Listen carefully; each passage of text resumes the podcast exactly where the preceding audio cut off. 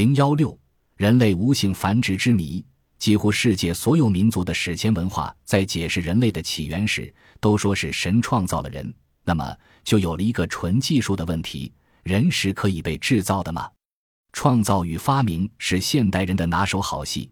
从六十万年以前，那个想吃果子的原始人制造第一块石器开始，人类就步上了制造业的道路。这种方式使我们培育出了一代物质文明。随着科学技术的进步。人类制造的本领越来越高，我们不但可以制造那些没有生命的东西，像一张床、一部电话、一台机器、一辆汽车等，我们还可以在生命的基础上再造新的生命。前不久，美国的研究者莫妮卡·伯诺奇与罗卡诺成功的从一只被包裹在琥珀中的蜜蜂身上使四千万年左右的细菌复活。一九九四年。北京大学的生物研究者们从尚未完全石化的恐龙蛋化石中分离出了六千万年以前的恐龙基因片段，使人们真正看到了恐龙复活的希望。我们不知道高科技给人们带来的是喜还是忧，也不知道随意改变自然规律是好还是坏。从哲学的意义上讲，每一种生物都有维护自己遗传基因。以本来面目出现在这个世界的权利，更有权利拒绝进入人类的实验室。但这个世界从它产生以来就不是公平的。现在遗传工程已经发展到了相当可怕的地步。有人不但要干涉植物和动物的生命过程，而且已经在打人的主意。前苏联的科学家将一个人的受精卵移人一只母猩猩的子宫内，让猩猩带人育儿。九个月以后。这只母猩猩顺利产下了一个人类婴儿，体重三千六百克。一九八七年，有报道说，新加坡遗传工程专家正在进行让母牛或母羊替人类怀胎的试验。据意大利佛罗伦萨遗传学教授扎利里博士说，有一些人正在做另一项实验，将人类的精子与黑猩猩的卵子结合，然后培育出一种非猿非人的东西。他说，进行这样的试验。从技术上来说是毫无困难的。试想，这个胎儿一旦出生，必定是一个半人半兽的怪物。难怪有些国家，甚至联合国都要下令限制遗传学的某些发展。他们担心什么呢？大约是担心有一天，突然从遗传工程实验室里跑出一个比人还聪明、比猴子还敏捷、比大象还力大、比狼还凶残，既能在陆地上行走如飞。也能在水中自由来去，更能像鸟一样在空中飞舞的怪物，这绝不是吓唬人。既然植物和动物可以被制造，那么人是否也可以被制造呢？虽然有许多生物学家站在维护人类尊严的立场上否定制造人的可能，但从纯技术的角度来看，人也是可以被制造的。如果以是否可以造人来衡量传说里的神，那么人类马上就要成为神了。可要知道，人类的文明史不超过六千年，而在广大的宇宙之中，比我们历史长的生命是否存在呢？按道理，他们是存在的。比如，现在天空中飞行的 UFO 的制造者，他们能穿行于漫长的宇宙星空，表现出目前我们上无法企及的技术。那么，像制造我们人这种生物技术，对他们而言就像是玩一样简单。如果按我们对神话的解释，即我们先民崇拜的神，就是来自于宇宙的高级生命。那么，神话中造人的记载恐怕就不再是神话，而是某种真实的记录。请按照我们的这个思路假设一下：数万年前，地球正像神话中最早描绘的那样，是一个没有人类但勃勃生机的蓝色星球。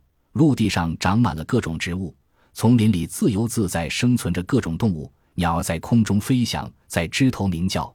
海洋生物在大海中西游，猿猴类灵长目动物安然自得的生儿育女。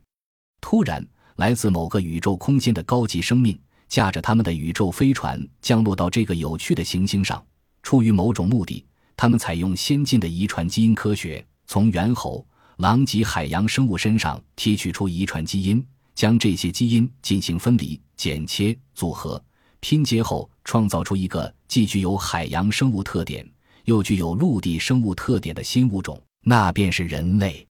在世界造人的神话里，还普遍存在无性生殖的思想。所谓无性生殖，就是单性生殖，即精子和卵子不结合的生殖。一九零二年，奥地利的生物学家哈布兰特曾预言，人类终究会有一天成功的实现无性生殖。二十世纪六十年代，英国牛津大学的生物学家高登成功的实现了非洲青蛙的无性生殖。据最近的有关报道，人体无性生殖的技术已经突破。从技术上讲，目前复制一个人已不再是幻想。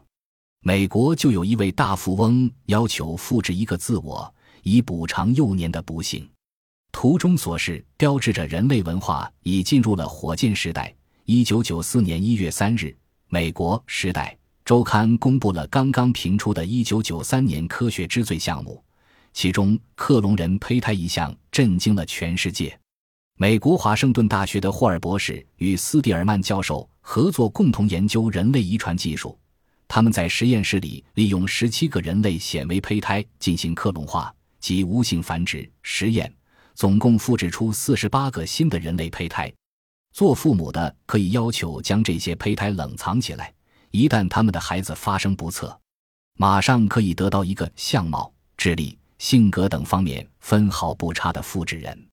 当一九九三年十月，美国《纽约时报》首次报道这一研究时，整个世界为之一振。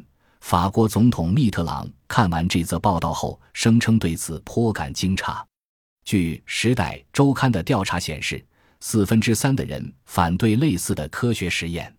同样，复制人的技术现正引起科学界的极大争议，它涉及人类道德及有关社会管理方面的问题。不少科学家认为，复制人体技术不利于人类总进化。诺贝尔奖得主、遗传学家列德波克也指出，人类的无性生殖技术不仅可能，而且会将人类驱逐到进化道路上的混乱边沿。所有的学术性争议留给科学家、社会学家和法律学家去解决。我们需要考虑的问题是：无性生殖这一高科技思想怎么会出现在上古神话当中？如果我们将无性生殖这类神话与女娲和伏羲用高科技造人的传说联系起来，不难发现神话内在的一致性和连贯性。它们反映了同一个内藏着的主题：神用高科技创造了人，无性生殖的遗传学成果只是造人过程当中的一个细节而已。因此，我们认为上古神话中无性生殖的思想来自于人类被创造的记忆。